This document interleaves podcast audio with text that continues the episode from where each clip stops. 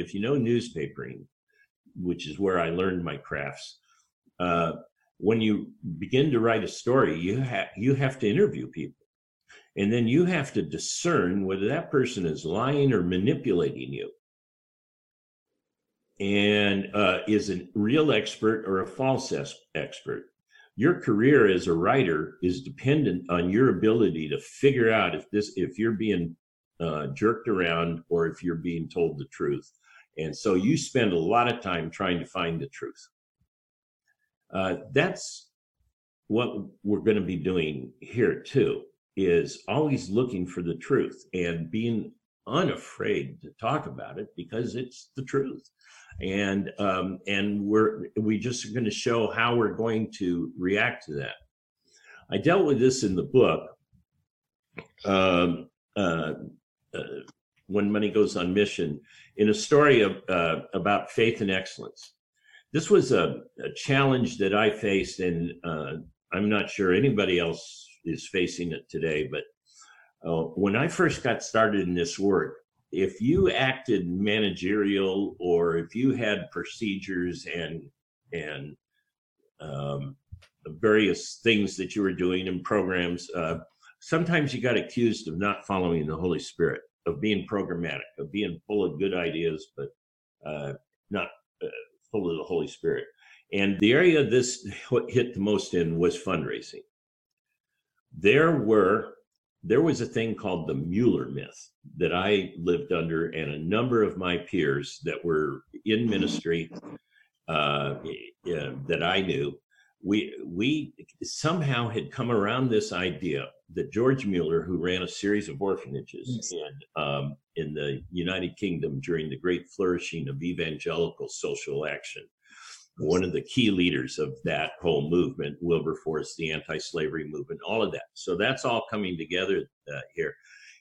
And um, the the thing was, he was set as the ideal this sort of mythology that if if we only would know God and follow God and get in our prayer closets and pray, we'd have all the resources we needed without fundraising, without asking people, without going through this nasty business of talking about money because it's just filthy and it's dangerous. And if we get around money, we're going to be liable for corruption and all the rest that went into that. And how are you going to know that the Holy Spirit's at work with you? If you've done all the work. I literally lived under that, and I was so impressionable as a new Christian because it was like I landed on Mars when I became a Christian. And I had to learn a whole new world, almost a whole new way of breathing. And um, it, and so I was kind of innocent, and I was thinking, "Wow, are they right? Is is that the godly way of fundraising? You just pray it in, and if you don't pray it in, then is your prayer life wrong? And uh, do you see, by the way, do you see the seeds of the prosperity gospel even in that thought? Uh, that, you know, if you don't ask God and He doesn't deliver, then your faith isn't strong enough. That's the problem.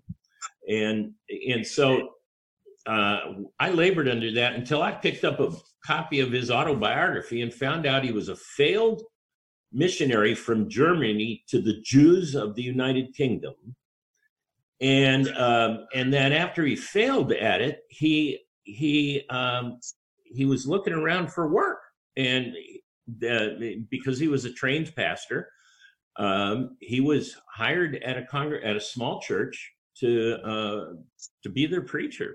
He walked into it, and there was something that deeply disturbed him about it because the pews on both sides were assigned to families. And there was a box in the back of the church where people stood. Lots of people stood. And the way you moved forward and closer to the fireplace in the wintertime and all the rest of it, the way you moved forward was by the size of your offering. So when Mueller shows up in this church, if you were the wealthy um, prince or king or whatever they call him over there, uh, in your area, uh, the Duke, uh, you had the front pew because you were the patron and the sponsor of that church, and by far the most important person in the church. if you didn't have two nickels to rub together, you were standing in the back by the open door. And uh, Mueller looked at that and said, This is wrong. I'm not even going to preach in this church until you get rid of this system of fundraising. This is right in his book.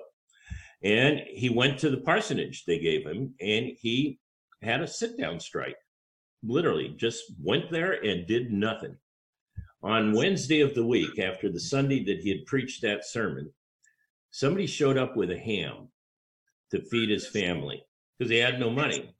And I thought, well, isn't that interesting? This guy was supposed to be an evangelist to the Jews, and the first thing he gets is a ham, something most Jews won't eat. And um, and he and then they start coming with food and such, and and and saying, help us think this through.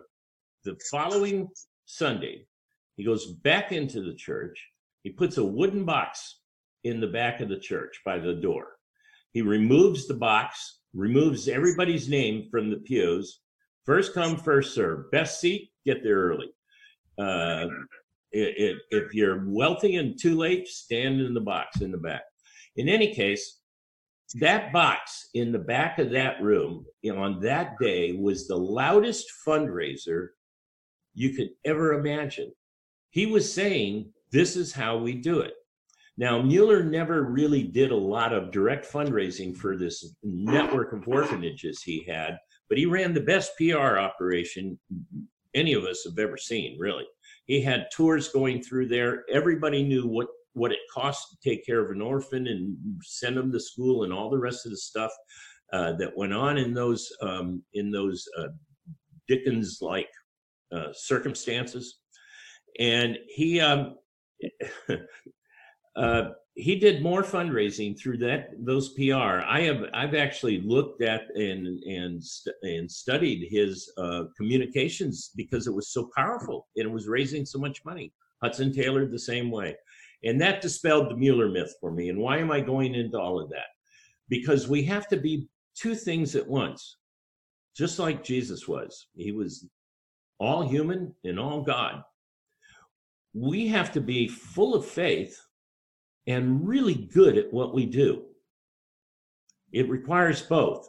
In the first book of God, which is nature, you, if you sit and observe how hard it is for wildlife to survive in God's nature, they have to work all day for their food, hmm, just like us. And they're at it all the time just like us, only we're doing tasks that pay us to buy food or we're farming. But in any case, we're working, they're working. It's how it works. You know, the scripture promises God will provide, and He does. We have to be 100% dependent on God for our funding. I just wrote a blog that's coming out on our website and on the MFN website and on GTP's website. I, can make it available to you. Uh, that was uh, triggered by something one of you said last week. And uh, so basically, I said, I asked this question in the headline How do you know the fun- Holy Spirit is with you when you're fundraising? And the uh, and my answer was taste the fruit. And Gary Gary Hoag said, I, I was talking to him about it, and he said, Oh, no, no, inspect the fruit. Well, I bit into a wax peach one time thinking it was a piece of fruit. Fruit isn't always what it seems. And so, what we have to look at is what's the fruit of our fundraising? Are we being deceptive? Are we are are we uh, are we screaming wolf? We're going to die. We're going to miss our our rent, and we're all going to be out of work. Are are we are we telling the truth about what we do and the difficulty and are we good at communicating it? That's what i mean. At the same time that we're dependent on god we need the holy spirit with us when we're uh, speaking to people about funds because they're investing with us. And uh, we shouldn't get any more investment funds than we need but we shouldn't hold back because we don't know where the funds are from planning or dreaming uh, what we can possibly do in these areas. Um, that's why I wrote this chapter uh, in the book and thought it was so important, is because I've been wrestling with this issue forever.